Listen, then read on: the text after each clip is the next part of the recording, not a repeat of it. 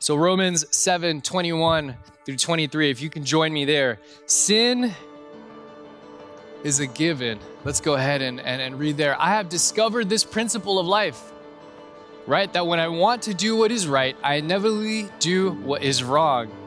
I love God's law with all my heart.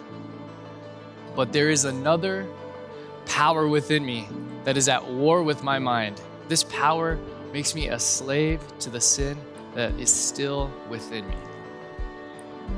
Sin is a guarantee.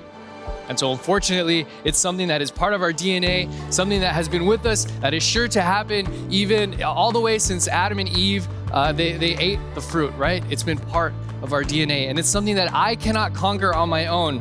It's something that a lot of times we try to uh, uh, depend solely on our human strength, forgetting about the relationship that our Father wants to have with us, forgetting that we can go ahead and take our cares, our worries before Him. As long as I continue to try to do these things on my own, I will always make it worse.